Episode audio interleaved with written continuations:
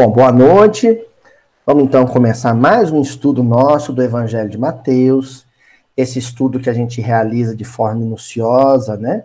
Daí o, o nome que se dá para a modalidade de estudo, né?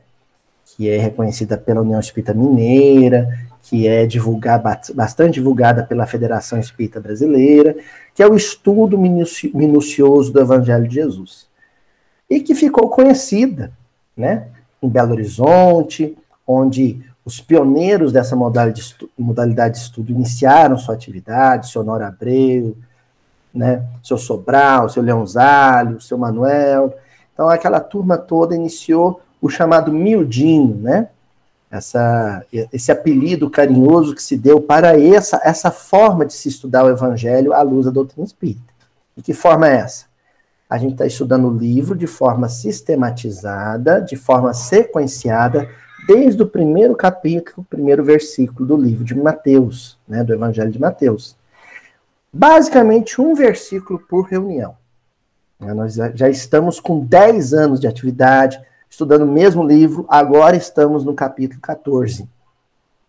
E nesse capítulo 14, que nós iniciamos algumas semanas atrás, nós estamos justamente na passagem que descreve o drama moral, a queda moral do espírito do personagem bíblico, né, chamado Herodes Antipas, no, no embate dele com a personalidade de João Batista. Né? Então, Herodes Antipas, ou Herodes da Galiléia, o tetrarca da Galiléia, é aquele personagem que mandou decapitar João Batista, primo de Jesus. E nós estamos justamente nessa passagem de estudo.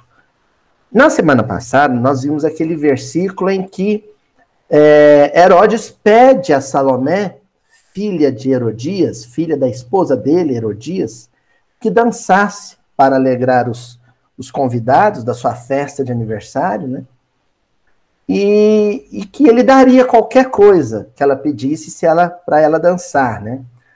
E aí a gente realizou uma discussão em torno da educação moderna, desse culto à posse e ao consumo porque a gente foi em cima da, do trecho do versículo em que Herodes afirma para a enteada Salomé: Eu te darei aquilo que você pedir. E nós vimos que essa postura tem sido a razão de queda, a razão de ruína da educação de jovens e crianças no mundo moderno. Dar o que eles pedem. Como essa postura do pai, do padrasto, do responsável por qualquer jovem, por qualquer criança, é uma postura equivocada do ponto de vista educacional. Dar o que a criança pede, dar o que o jovem pede. Isso cria uma postura é, leviana, cria uma mentalidade leviana no jovem, na criança, perante a vida. Né? E isso aguça aquele que é o grande tóxico do espírito na modernidade, que é o materialismo. Né? O grande adversário do espiritismo não é a religião tal ou tal. O grande adversário do espiritismo, ou melhor, aquela, a, aquela postura de vida para a qual o espiritismo representa grande perigo e ameaça, é o materialismo. Porque o espiritismo propõe o culto ao espírito, o culto dos valores e das formas espirituais, muitas vezes em detrimento e em prejuízo dos nossos apegos e os nossos caprichos de ordem material. Tá? Foi o que a gente estudou na semana anterior. A gente vai continuar, como diria a moçada, nessa vibe, né? nessa linha de entendimento, porque hoje é o versículo 8 do capítulo 14. Mateus capítulo 14, versículo 8. Justamente aquele versículo em que a Salomé né, vai fazer o pedido, vai dizer o preço dela para dançar, né, o que ela quer. Né? Então, o versículo 8 do capítulo 14 de, do Evangelho de Mateus diz assim: Ela, instigada por sua mãe, diz: Dá-me aqui sobre um prato a cabeça de João Batista. Vamos repetir. Ela, instigada por sua mãe, diz: Dá-me aqui sobre um prato a cabeça de João Batista. Então, o ela, no caso, né, é a Salomé, filha de Herodias, com o irmão de Herodes, Filipe. Né, então, é o primeiro casamento de Herodias. Ela abandona Filipe para ficar com, com o cunhado, né, com o irmão de Filipe, que é o Herodes. Portanto, o Herodes é padrasto da menina, padrasto da Salomé. E aí, quando ele diz para ela, olha, eu te dou qualquer coisa para você alegrar, alegrar meus convidados, ela dá o preço dela. Só que ela já foi para a festa com um preço na cabeça, né? Porque ela havia sido instigada pela mãe a pedir isso. Quem não gostava do João Batista, mesmo, de verdade, é, era a Herodias. Ela tinha uma dificuldade com o João Batista terrível, né? O Herodes também, mas ela mais. O Herodes tinha um, um, um certo, uma certa admiração pelo João Batista.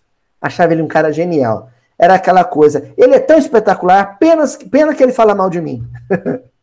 Não é assim? Tem gente que a gente acha a pessoa extraordinária. Pena que ela põe defeito em mim. Pena que, que ela faz crítica em relação à minha pessoa, né? O Herodes, ele tinha essa relação com João Batista. A Herodias não, ela não admirava ele em nada, ela detestava ele profundamente. Então ela já instruiu a filha, falou: olha, você vai, vai dançar bem, você vai alegrar todo mundo, vai encantar todo mundo com sua arte, e aí o seu pai vai pedir para você, o seu padrasto vai pedir para você dançar a noite inteira. Aí você vai pôr um preço. Você vai dizer que dança, desde que ele execute João Batista. E para provar que ele executou de verdade, você vai pedir a cabeça dele numa bandeja. Né? A noite macabra, né? Um pedido horroroso, né? Uma cena de filme de terror, essa. Pois bem, o que, que nós vamos estudar então nesse versículo? É claro que nós não vamos estudar o drama da família em si, né? Nós vamos estudar o caso específico do João Batista, com a Salomé, com a Herodias, com Herodes. Né? Não é o nosso foco. Nosso foco é permanecer na linha de análise que a gente iniciou a semana que vem. E esse versículo dá pano para manga, viu, gente? Esse versículo ele oferece um material muito rico para a gente continuar com aquela mesma linha de pensamento sobre a questão da educação de jovens e crianças. Porque a Salomé era uma mocinha, dos seus 16, 17 anos no máximo, né? ela ainda era solteira, então uma moça para dançar, né? E, e, ainda ser solteira, dançar entre homens e ainda ser solteira, então ela tinha ali entre seus. Ela já era uma mulher, vamos dizer assim, ela já tinha mais de 13 anos, 12 anos, mas ainda não tinha se casado. Então ela está nessa faixa. Ela é uma adolescente, para a gente entender. E, e aí que o grande drama aqui é quem a instiga a isso a mãe. Então, nós vamos separar nesse versículo uma palavra e uma expressão. Né? Primeiro, instigada, e segundo, sua mãe. Porque o foco aqui é esse. Salomé foi instigada pela sua mãe. Ela não dançou por livre e espontânea vontade. Mas também não dançou absolutamente obrigada, né? Ela foi sugestionada, ela foi influenciada, ela foi assediada pela mãe, ela foi instigada pela mãe. Vai lá, faz isso. Isso quer dizer que a Salomé era sofria uma influência moral, ética e moral muito grande da sua mãe. O padrão de feminilidade, o referencial de mulher que a Salomé tinha era a mãe. Tá entendendo? Então, a perspectiva de moralidade da Herodias vai ser transferida como uma herança. Vai ser legada para Salomé. durante o convívio das duas. Ao longo do período de convivência entre as duas. Bom, tá claro o que, que nós vamos estudar? A influência dos pais na formação moral dos filhos. É isso que nós vamos estudar. Mais especificamente, então nós vamos dentro desse bloco de estudo, eu quero dar uma atenção muito especial para a influência da mãe junto à formação educacional da menina.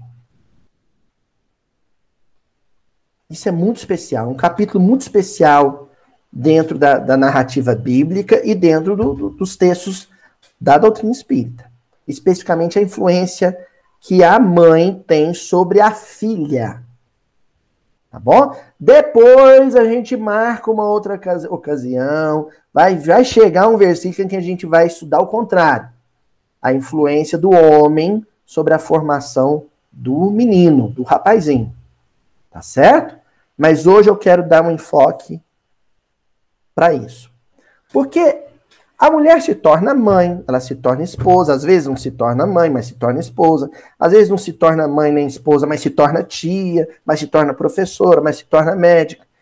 E em qualquer uma dessas situações, muito da, da sua feminilidade é marcada pela personalidade materna ou da mulher que a criou. Entenderam? Tá claro isso, gente? Bom, olha que curioso, né? Como os espíritos vão conduzindo a, as coisas de uma maneira, às vezes, alheia ao nosso querer, mas sempre muito oportuno para o trabalho, né? Eu não gosto muito de misturar a minha profissão com a, a, a, atividade de estudo doutrinário espírita. Eu não gosto, né? Muito embora o pessoal fique, às vezes, nessa expectativa, manda mensagem em box. Ah, Luiz, eu gosto quando você dá aula de história no meu dia. Não é minha pretensão. Se eu faço isso de vez em quando, é porque é muito necessário. Não gosto de misturar. Por quê?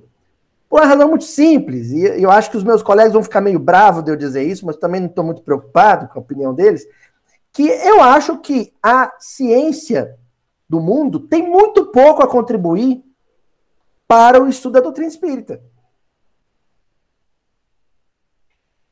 Notem o que eu falei, eu não disse que não tem nada a contribuir, eu disse que tem muito pouco. O caminho inverso é muito mais provável. A literatura espírita, sobretudo a obra de Allan Kardec, a psicografia de Chico Xavier, tem muito mais para oferecer para o estudo da ciência no mundo.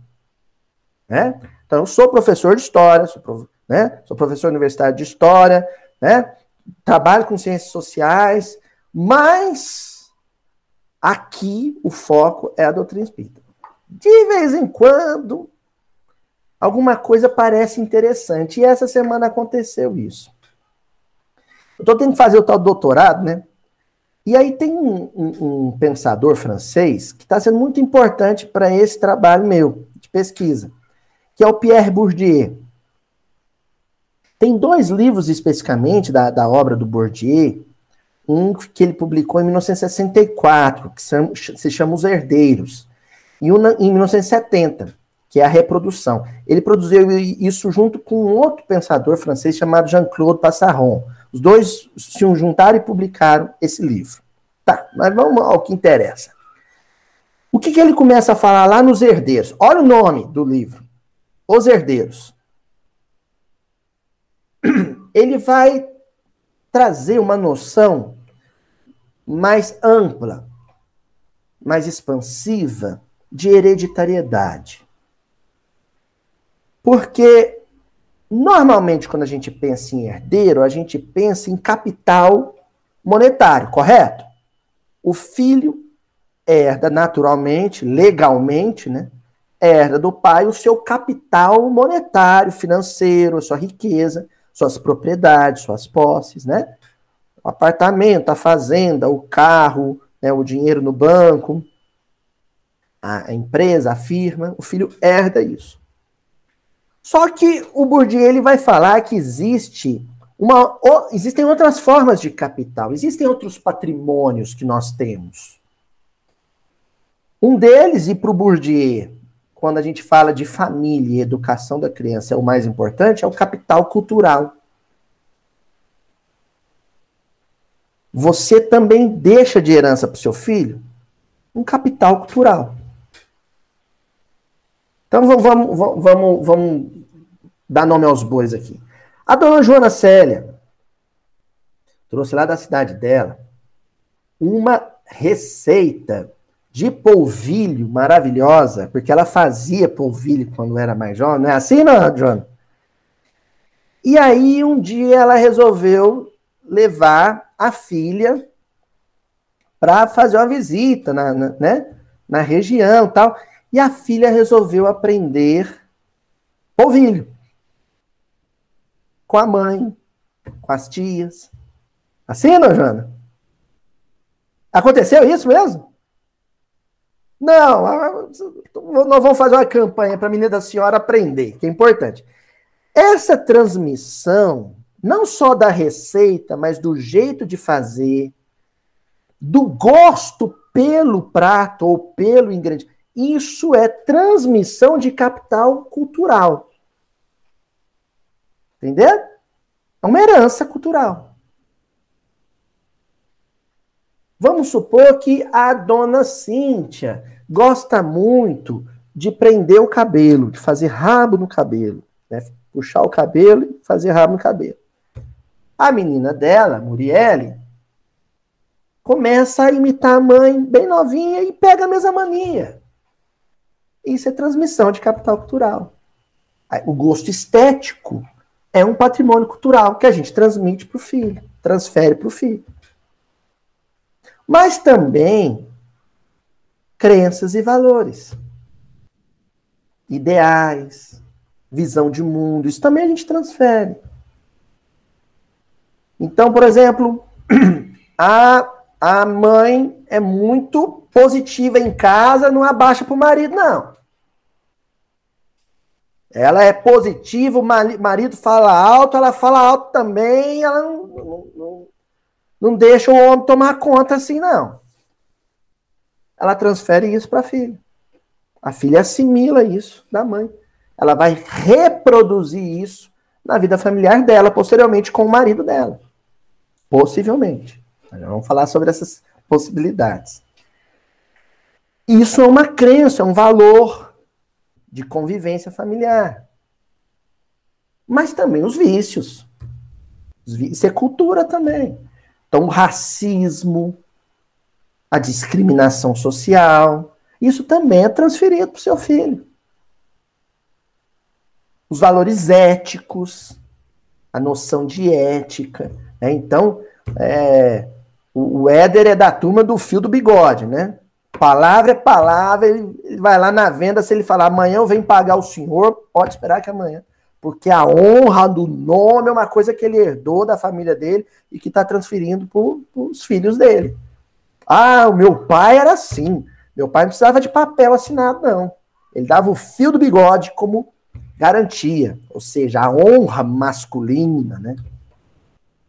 Isso a gente vai transferindo. Até aí, tá claro, gente? É óbvio que o Bourdieu, o Passarron vão receber uma crítica muito pesada né, né, em relação a essas duas obras. É, é como se eles fossem reprodutivistas, né? A gente diz isso na, na sociologia da educação. São reprodutivistas, são deterministas. Hoje a crítica da literatura deles repensa isso. Não, não é bem assim. Existem outros fatores que vão influenciar na educação da criança, além da influência do pai. O meio social, o lugar onde cresceu, a escola, né? as diretrizes educacionais da escola, o período histórico, se foi na década de 40, se foi na década de 80. Isso tudo vai influenciar também, não só a convivência do, com os pais. Não existe só uma sociologia dos afetos, né? Existe também uma sociologia urbana, uma sociologia escolar, uma... existem outros as, aspectos que vão influenciar. Hoje, Quem estuda Bourdieu hoje entende isso, que não existe um determinismo.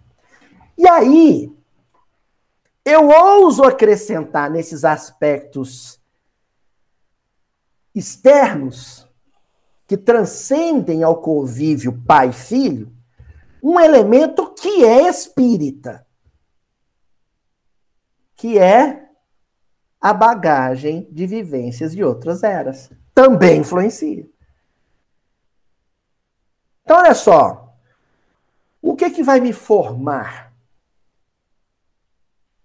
Primeiro, a, primeiro, a minha bagagem espiritual pretérita, a minha história individual ao longo das encarnações sucessivas e nos intervalos de erraticidade, ou seja, entre uma encarnação e outra, eu também estou aprendendo no mundo espiritual. Isso é um, uma herança que eu herdo de quem? De mim mesmo do meu eu pretérito ou das minhas personas pretéritas. Eu já chamei Joaquim, já chamei Pedro, já chamei José, já chamei Pierre, já chamei John, em vários países, falando várias línguas e usando várias vestimentas, né? Isso tudo, quando eu reencarno hoje no Brasil, eu herdo isso de mim mesmo, isso tá lá. Tem um esquecimento do passado, mas ele é o esquecimento dos detalhes. A essência eu herdei. Aí você soma isso a influência que o reencarnante mais antigo, os pais, os avós, os tios, vão ter sobre a sua formação no convívio. Mas o tempo em que você reencarna, os costumes da sua época, né? o, o Bourdieu ele fala uma coisa interessante. Ele fala que no final das contas essa formação cultural, né, ou psicossocial, ela é resultado da junção do morto com o vivo, né? O, o, morto, no caso, os valores das instituições, da escola, do Estado, da igreja. E o vivo é a sua experiência pessoal. Então, a junção disso resulta no que você é. Alguém vai dizer, Tá, Luiz, você tomou alguns minutos, eu não vou passar disso falando dessa leitura. Olha só, eu estudando isso essa semana e essa semana, nessas duas últimas semanas, a gente estudando isso no Mildim também. A questão da formação da criança, do jovem, não é? Aí, de repente, eu pego um versículo, versículo que nós estamos estudando hoje, e vejo lá a tal da Salomé sofrendo uma influência direta de quem? da mãe. Estão vendo como é que é as coisas? Eu tô dando esse cartaz pro Bourdieu e pro Passarron, né, no livro Os Herdeiros e o livro A Reprodução, eu tô dando esse cartaz para eles, não é porque eles são muito extraordinários, não, eles são bons. Mas extraordinário é Emmanuel. Então, eu só me interessei por Bourdieu porque ele falava um negócio que eu já tinha visto em Emmanuel. Não foi o contrário. Porque o Bourdieu deve ter estudado lá no plano espiritual alguma coisa com Emmanuel. Ou com os outros pensadores da linha do Emmanuel. Porque Emmanuel fala isso na obra dele, que nós vamos começar a entender aqui. Correto? Vamos começar então com o livro Pensamento e Vida, né? Clássico Pensamento e Vida. Lá no livro Pensamento e Vida, nós vamos começar com o capítulo 9, que se chama Sugestão. E o Emmanuel, ele, ele pega e diz o seguinte no capítulo 9 do Pensamento e Vida. Nossas emoções, pensamentos e atos são elementos dinâmicos de indução. Então, ó, primeiro, emoções, pensamentos e atos. É impossível não sentir, não pensar e não agir. Porque isso é estar vivo. Estar vivo é sentir, pensar e agir, tudo ao mesmo tempo. e o tempo todo. Até quando a gente dorme. E aí o Emmanuel pega e diz que esse processo é um processo dinâmico. O que é um processo dinâmico? Ele não fica restrito à minha pessoa. E isso é influência paulina dele. Somos rodeados por nuvens de testemunhas. E a gente acha, tem, tem gente que acha que ah, os espíritos. Não, é muito mais que os espíritos. É os desencarnados é os encarnados. É o espírito que me viu passando na rua, desencarnado. É o vizinho encarnado que me viu passando na rua. É quem convive comigo em casa, é quem convive comigo no trabalho. A minha relação com os outros é uma relação dinâmica, porque o meu sentir, o meu pensar e o meu agir está sendo observado, assistido enquanto eu observo, assisto o pensar, o sentir e o agir dos outros, entendeu? É isso que é o processo de indução. Porque, às vezes, a sensibilidade do outro vai ser induzida pela minha. Não tinha as carpideiras, que as mulheres que iam no velório só para chorar, ganhavam uns trocos? É assim, seu Denor? Mulher ganhava uns trocos e ia lá no velório para chorar, para fazer os outros chorar também. Aí começava a chorar, mas chorava tão sentida. Aí com tanta emoção, todo mundo começava a chorar junto. Isso é indução. Tem gente que ri tão gostoso que às vezes a piada é sem graça, mas a risada dele é tão gostosa que você começa a rir da risada do outro, não é? Isso é, indu é indução do sentimento. Através das múltiplas formas de linguagem né? a linguagem facial, a expressão das mãos, vibratória. O meu pensamento influencia o pensamento do outro, porque o meu pensamento vira discurso, vira fala, vira escrita, influencia o outro. Nesse exato momento, o meu pensamento vai estar tá chegando em quem assiste, humildinho. E as minhas ações, sobretudo. O que eu faço pode induzir o que o outro vai fazer. Se a base do pensamento do Emmanuel, isso está lá no Bourdieu. Né? É o convívio de pai com filho, de mãe com filho e filha, é basicamente isso. Ninguém se furta a educar. Você, se, você educa o tempo inteiro. Alguma coisa você vai estar tá extraindo do psiquismo, daquele psiquismo velho, milenar da criança ou do, ou do jovem. A gente só tem que saber, e, e isso é um trabalho consciencial, é que tipo de indução eu estou induzindo a criança a quê?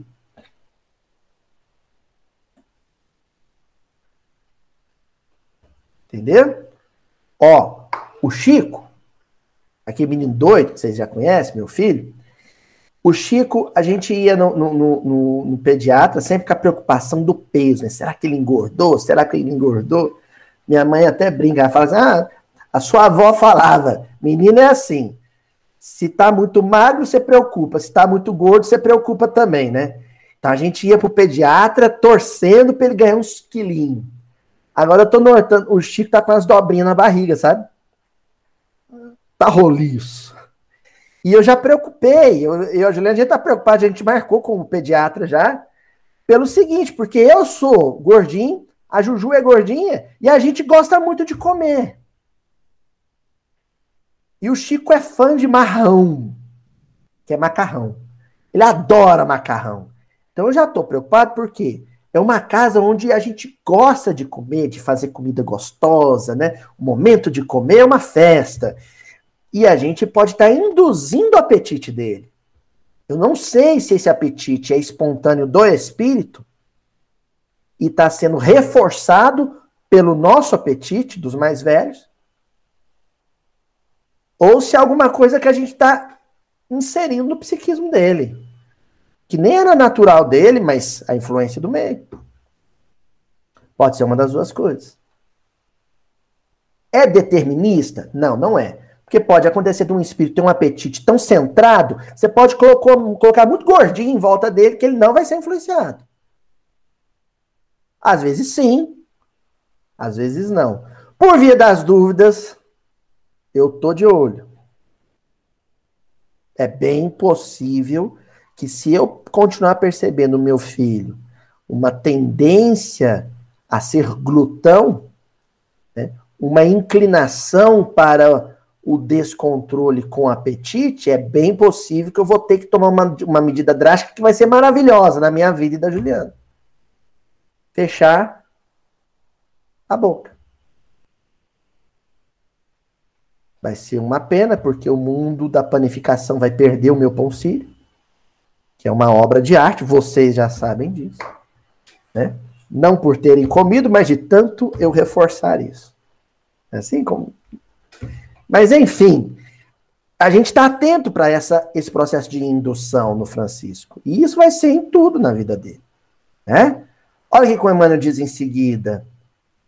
Todos exteriorizamos a energia mental, configurando as formas sutis com que influenciamos o próximo.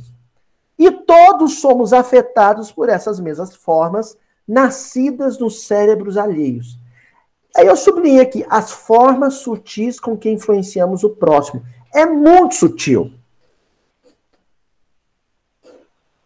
Quando o evangelista Mateus escreve ali que a Salomé foi instigada pela mãe, ele não deixa claro se foi de uma maneira direta, incisiva ou se foi de uma maneira sutil. Porque pode ser que ela. Olha só, pode ser que a, a, a Salomé falou assim: mãe, meu padrasto está pedindo para eu dançar. E a Herodias foi direta, ótimo, então vai pedir para ele o seguinte: a cabeça do João Batista. Como pode ser que a Salomé chegou no quarto da mãe e a mãe estava debulhada em lágrimas? Aí a filha perguntou: por que você está chorando, mãe? E a, e a Herodias, muito ardilosamente, falou: Ah, filha, eu sofro por causa deste homem, João Batista, que me difama para toda a sociedade fala mal de mim. Como este homem me faz mal e me adoece. A filha, vou dar um jeito nisso, mãe. E tomou a decisão. Não foi instigada do mesmo jeito? Qual a diferença de uma situação e outra? É sutil.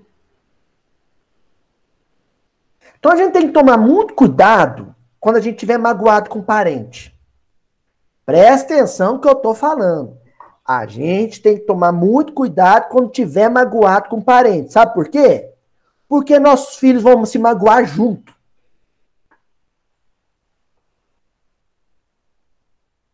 Eita! Meu filho está sem falar com o tio dele. Tomou raiva do tio. Por quê? Ah, porque eu vi minha mãe chorando por causa do meu tio. Irmão do meu pai, cunhado dela. Tomei raiva.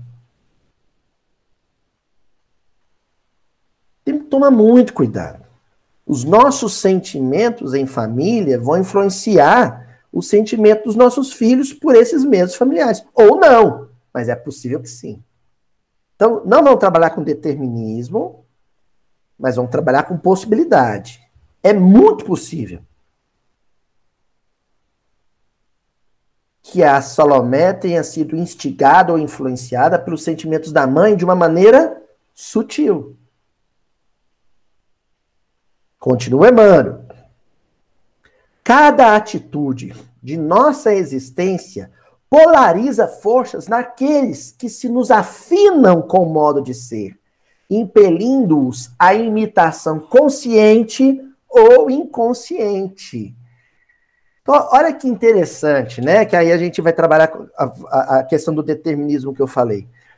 Se o meu filho, olha só que coisa forte, se o meu filho tem as mesmas tendências que eu, e portanto ele reencarna na minha casa obedecendo à lei da afinidade, eu não vou precisar fazer muito esforço eu não vou precisar repetir muitas vezes para que ele reproduza o meu comportamento. Porque muito dessa reprodução está em função da afinidade que ele já tinha comigo.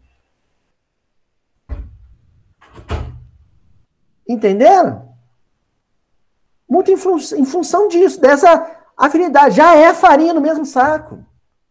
Já vem do mesmo histórico, das mesmas quedas juntos.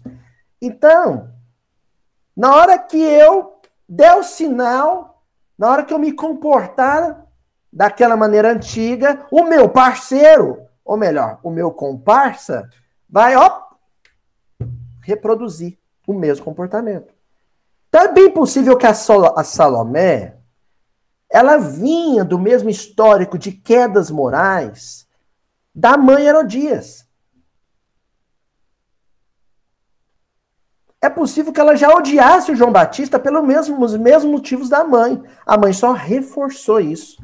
Quando o versículo afirma que a Salomé foi instigada pela mãe, é que a mãe veio e reforçou um comportamento que já era natural da, da, da Salomé. Que tipo de reforço, que tipo de grifo, de sublinhado, eu estou imprimindo na personalidade do meu filho? O menino já é um banqueiro terrível, um agiota cruel, de outra existência.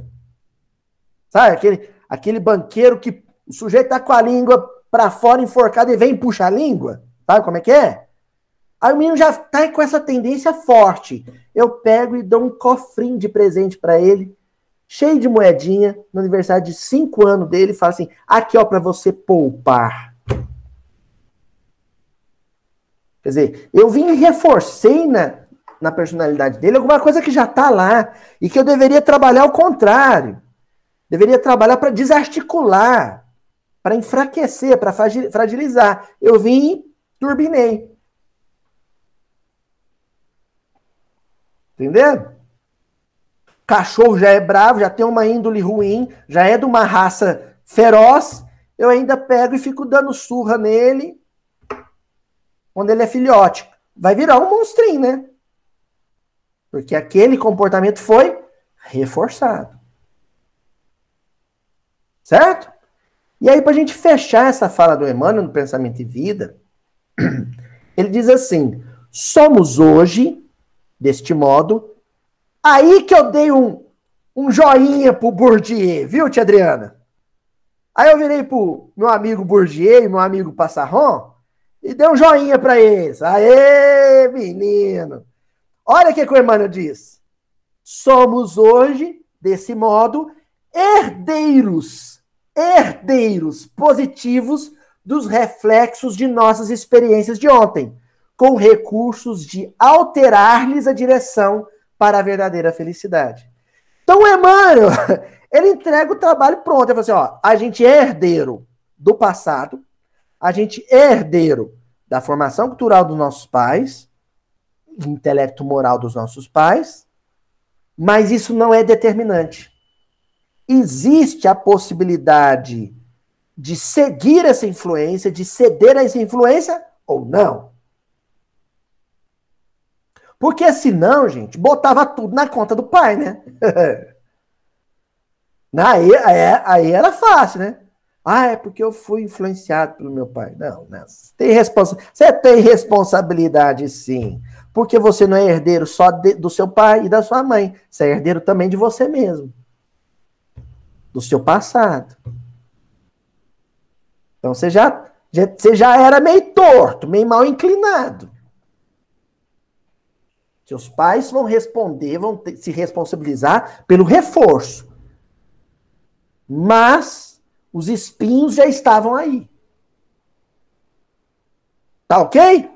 Bom, aí nós vamos deixar Emmanuel agora e vamos no outro grande educador, nosso querido professor Allan Kardec, com os espíritos da codificação. No livro dos Espíritos, no livro 2, do capítulo 4, intitulado Pluralidade das Existências, tem uma sequência de questões, que é a questão 207, 208, 209. Só que nós vamos estudar aqui a 207, 207A e a 208. Então, lá na questão 207, Kardec pergunta para os espíritos: frequentemente os pais transmitem aos filhos a parecença física, transmitirão também alguma parecença moral? Oh, olha que pergunta de Allan Kardec. Você olha para o menino e fala assim: nossa, ele é a cara do pai dele. Nossa senhora, igualzinho o pai dele. Nossa, aquela moça é a cara da mãe dela, impressionante. Não é assim? Aí Kardec pergunta: essa parecença, essa semelhança física, ela se dá também no campo intelecto-moral? No campo da cultura? E notem bem, quando a gente fala cultura, é no sentido mais amplo que existe. Não é só as artes e as ciências e os costumes, não. É tudo, inclusive a noção de moral e de ética. Né? Então, essa semelhança, ela é só física ou a gente pode percebê-la também no campo intelecto-moral? Curiosa a resposta dos espíritos, porque ela vai driblar gente, sabe? O elástico do futebol vai deixar a gente desconcertado. Olha só que coisa impressionante que os espíritos respondem para Kardec. Não, que diferentes são as almas ou espíritos uns dos outros. Eles respondem mais coisas, mas eu vou parar por aqui. De cara eles falam: não. Nenhum espírito é igual ao seu pai, do ponto de vista intelecto moral. Podem exi existir aspectos de afinidade e semelhança, parcial e relativa. Mas até na hora de errar, no mesmo erro, erram de maneiras diferentes. Ou reagem ao próprio erro de uma maneira diferente. Olha só que coisa sábia que os espíritos estão dizendo. Então, o pai tem um problema do alcoolismo. O filho tem um problema do alcoolismo. Mas o pai vira para a família e fala assim: bebo sim, ninguém tem a ver com isso. Enquanto o filho sofre e fala: gente, me ajuda a parar de beber. Entenderam? Então, ali existe uma afinidade. Possivelmente, o alcoolismo do pai reforçou o alcoolismo do filho mas reagem de, uma, de maneiras distintas, pessoais, próprias, específicas. Os espíritos continuam respondendo para Kardec. O corpo deriva do corpo, mas o espírito não procede do espírito. Entre os descendentes das raças, apenas há consanguinidade. Você pode falar de determinismo genético, mas não pode falar de determinismo moral. Entendendo? Se a mãe e toda a família da mãe é de baixa estatura, e o pai e toda a família do pai é de baixa estatura, não tem jeito. Não tem jeito. Existe uma lei ali que determina uma herança genética. Mas quando a gente fala de comportamento, do espírito, existe folga para variações. Entendeu? Existe espaço para o inusitado, para os, a surpresa, para o inesperado. E é isso que faz quem estuda o espírito imortal apostar tanto na educação. Porque existe essa possibilidade.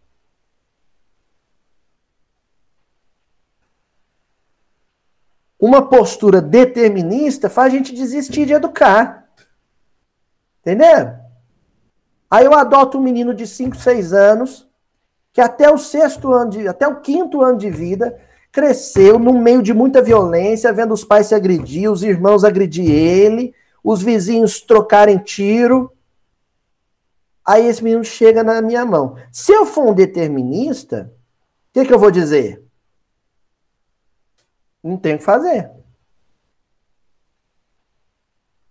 Agora, se eu entender a educação sob esse prisma espiritual, assim, ah, ah, não sei que espírito está aí. Pode ser que é um espírito de um pacifista. O Gandhi reencarnou ali naquela casa. E se ele viver 80 anos, o que, que são seis anos de influência perto dos 74 que, que virão? Tem muita coisa, né? Muita água vai correr debaixo dessa ponte.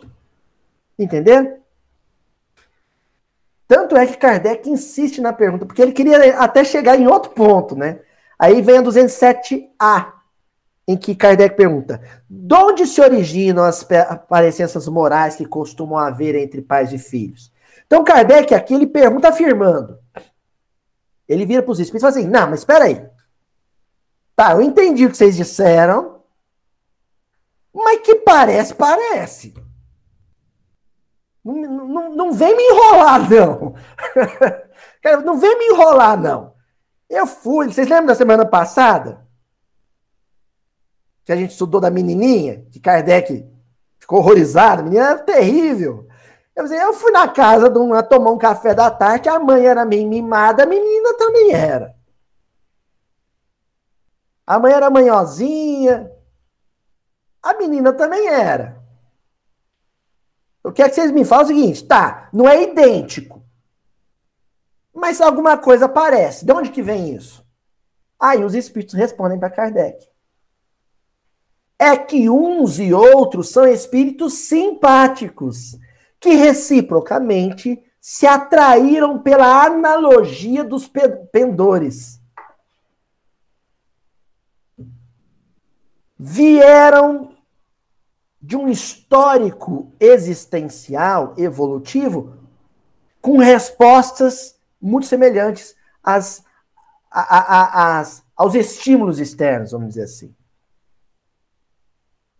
reencarnaram muitas vezes juntos, vivendo as mesmas situações e reagiram a essas situações de uma maneira muito próxima. Aí um caráter, um dado caráter, foi sendo reproduzido. Existência após existência. Cristalizou. Impregnou na personalidade de um e de outro. O problema é que, independente de qual dos dois for, Vamos pensar pai e filho, ou mãe e filha, no caso da Herodias e da Salomé. O que reencarnar primeiro tem compromisso educacional com o que reencarnar depois. Pronto. Fechou. O que reencarnar primeiro vai reencarnar escutando do, do avalista reencarnatório dele assim: Olha lá, hein? Você vai reencarnar e ele vai vir seu filho. Olha lá, hein? E às vezes o próprio reencarnante, a própria criança que vai nascer ali na, naquela família, antes de vir, ou durante um sonho, encontra com o pai e fala assim: ó, nós dois aprontamos junto, erramos junto, temos os mesmos vícios, mas agora você é meu pai e você é seu filho. Você, por favor, hein? Você me põe na linha. me vigia, me orienta, me dá rumo na vida. Certo? E é impressionante assim, né? O pai às vezes veio com relapso, né? Uma vida de orgia, uma vida de, de excessos. O menino nasce, ninguém sabe explicar, explicar. Na hora que virou pai, consertou. Na hora que virou mãe, consertou. Aí fica todo mundo impressionado. Nossa, a maturidade, a maternidade ou a paternidade trouxe tanta maturidade para fulano. Ele é outro depois que virou pai. É outro depois que virou mãe. Mas não é que aquele Gabiruzinho, aquela menininha, depois, lá na adolescência, vai começar a reproduzir os, o comportamento que o pai tinha lá na juventude e ninguém vai entender como. Tá? É igualzinho o pai. Tá fazendo as mesmas coisas, mas ele não conviveu com o pai daquele jeito. Como? Ele nunca viu o pai beber, o, papai, o pai bebeu, ele não era nem nascido, como é que ele agora tem a tendência para o álcool? É que o pai foi chamar a atenção no mundo espiritual, falou: nossa, ele vai vir com o mesmo vício, eu tenho que parar de beber para poder pôr ele no eixo. E aí vai ser uma luta. Mas essa mudança de atitude do pai vai ser um reforço positivo. O pai vai poder olhar para ele e falar assim: olha, meu filho, Eu sei o que, que o álcool faz com a vida da gente. Quando eu era jovem, antes de você nascer, eu tive no fundo do poço. Mas eu consegui superar isso. Você também pode. Pronto. Que é bem diferente, diferente do pai que vira pro filho e fala: Fulano, vai lá na geladeira traz uma cerveja pro pai. Hum, faz um trem desse, não. Não faz um negócio. Se possível, nem. Se você gosta de bebe, bebe na rua. Mas não, não bebe na frente do seu filho, não. Não pede pro seu filho pegar a mais gelada que tá na geladeira, não. Faz um negócio desse, não. Pode ser a faísca do incêndio, que depois você não vai dar conta de controlar. Às vezes você consegue beber só no final de semana, mas seu filho não vai ser bem assim. Não é? Pois bem, continuemos com o livro dos Espíritos, questão 208.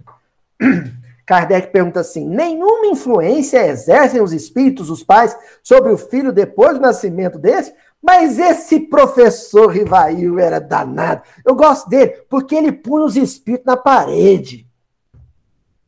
Ele fala: tá bom, tá bom, já entendi que também tem afinidade, era um companheiro de outra existência. Mas será que não acontece uma influência nessa? Eu não vou dizer que Kardec queria um chancelar o pensamento, a sociologia educacional do Bourdieu, porque o Bourdieu nasceu na década de 30, do século 20, é depois. Mas é quase isso. Tanto que os espíritos falam, tá, então vamos responder o que você está querendo saber. E eles dizem assim: ao contrário, bem grande influência exercem. Tem mais coisa aqui que eu vou ler, mas vamos parar por aqui. Os espíritos não, não, você entendeu errado, Kardec. Exerce influência sim. E não é pequena, não, é grande, é enorme.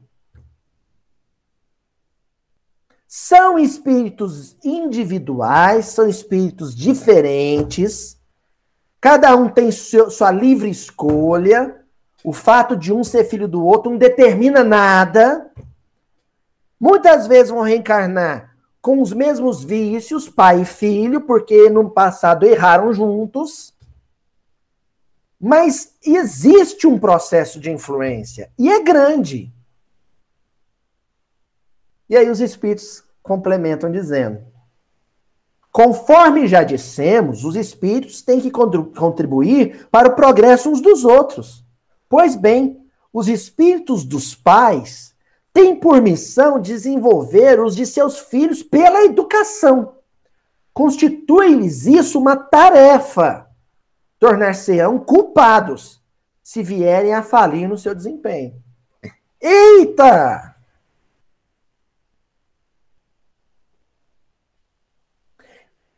Vou resumir. Pode até não virar gente, mas por escolha do filho. Se for porque você deixou de trabalhar, de agir como pai, hum. A varinha de goiabeira vai cantar lá no, no mundo espiritual. Sabe qual vai ser a primeira palavra, Djalma, que você vai escutar do seu avalista reencarnatório, do seu mentor espiritual quando você desencarnar? Frouxo. Mosca morta. Pamonha. Onde é que você estava que não deu direção para esse menino?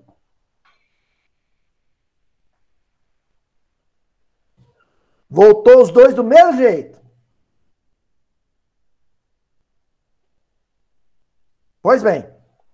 Ó, gente, encerrando, então, agora nós vamos lá. Aliás, nós não vamos encerrar, não. Nós não vamos encerrar, não.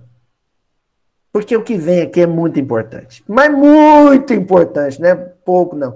Tem mais duas leituras aqui que eu não posso correr com elas. Então nós vamos fazer assim, nós vamos parar aqui. E a semana que vem só porque o senhor Adenor hoje está vindo a primeira vez, nós vamos ficar duas semanas no mesmo versículo, viu, senhor Adenor? Daqui 30 anos acaba o livro. Nós vamos parar por aqui, porque nós vamos voltar nesse assunto, nesse mesmo versículo.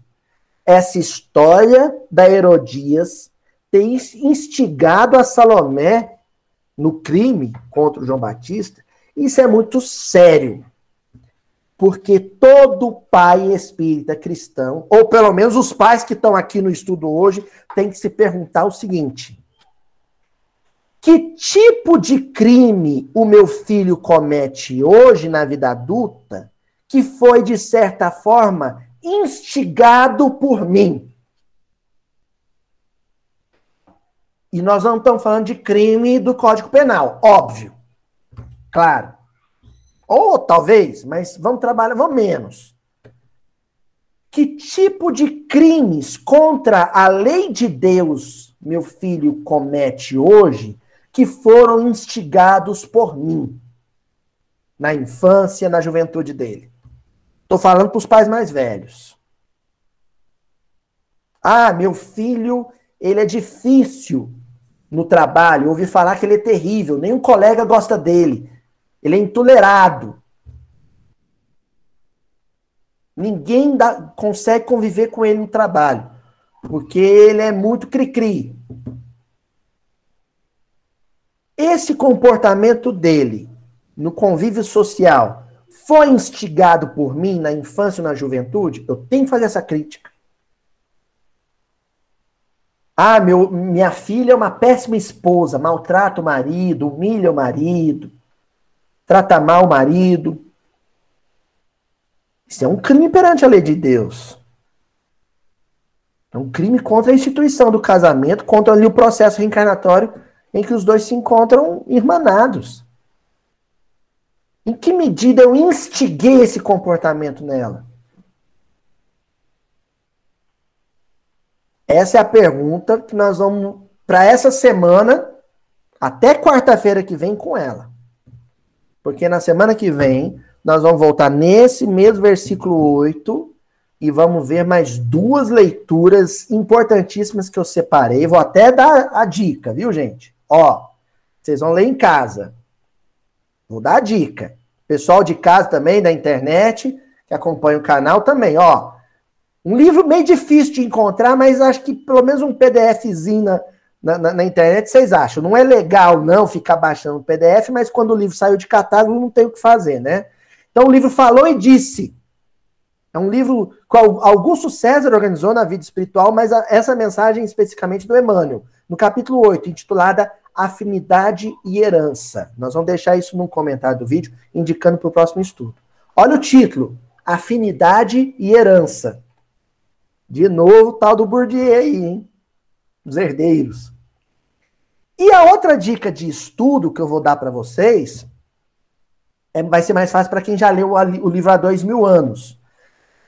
Livro há dois mil anos, releiam os trechos, as passagens, para quem já leu, da relação de duas criaturas detestáveis lá no livro.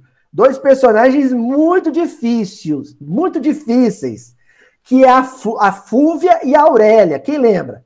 A Fúvia era casada com o tio do Públio, mas ela era apaixonada pelo Públio Lentulus. Então ela detestava a Lívia, queria prejudicar a Lívia. A Aurélia era a filha dela, que não gostava da Flávia, filha da, do, do Públio da Lívia, porque a Flávia tinha um envolvimento amoroso com o Plínio, filho do Flamínio Severus. E a Aurélia, ela tinha pretensões com o, o, o Plínio, o Plínio Severus. Tem esses rolos assim, mas quem lê o romance vai, vai saber decifrar isso melhor. Eu quero que vocês se atenham, quem já leu, e possa reler. Para quem não lê, vai ser meio difícil ler em uma semana, mas às vezes anima, não sei. Mas essa relação da mãe, Fúvia, com a filha, Aurélia, é bem Herodias e Salomé. E a semana que vem nós vamos ver isso. Tá bom? Então, abração, até semana que vem. Uh...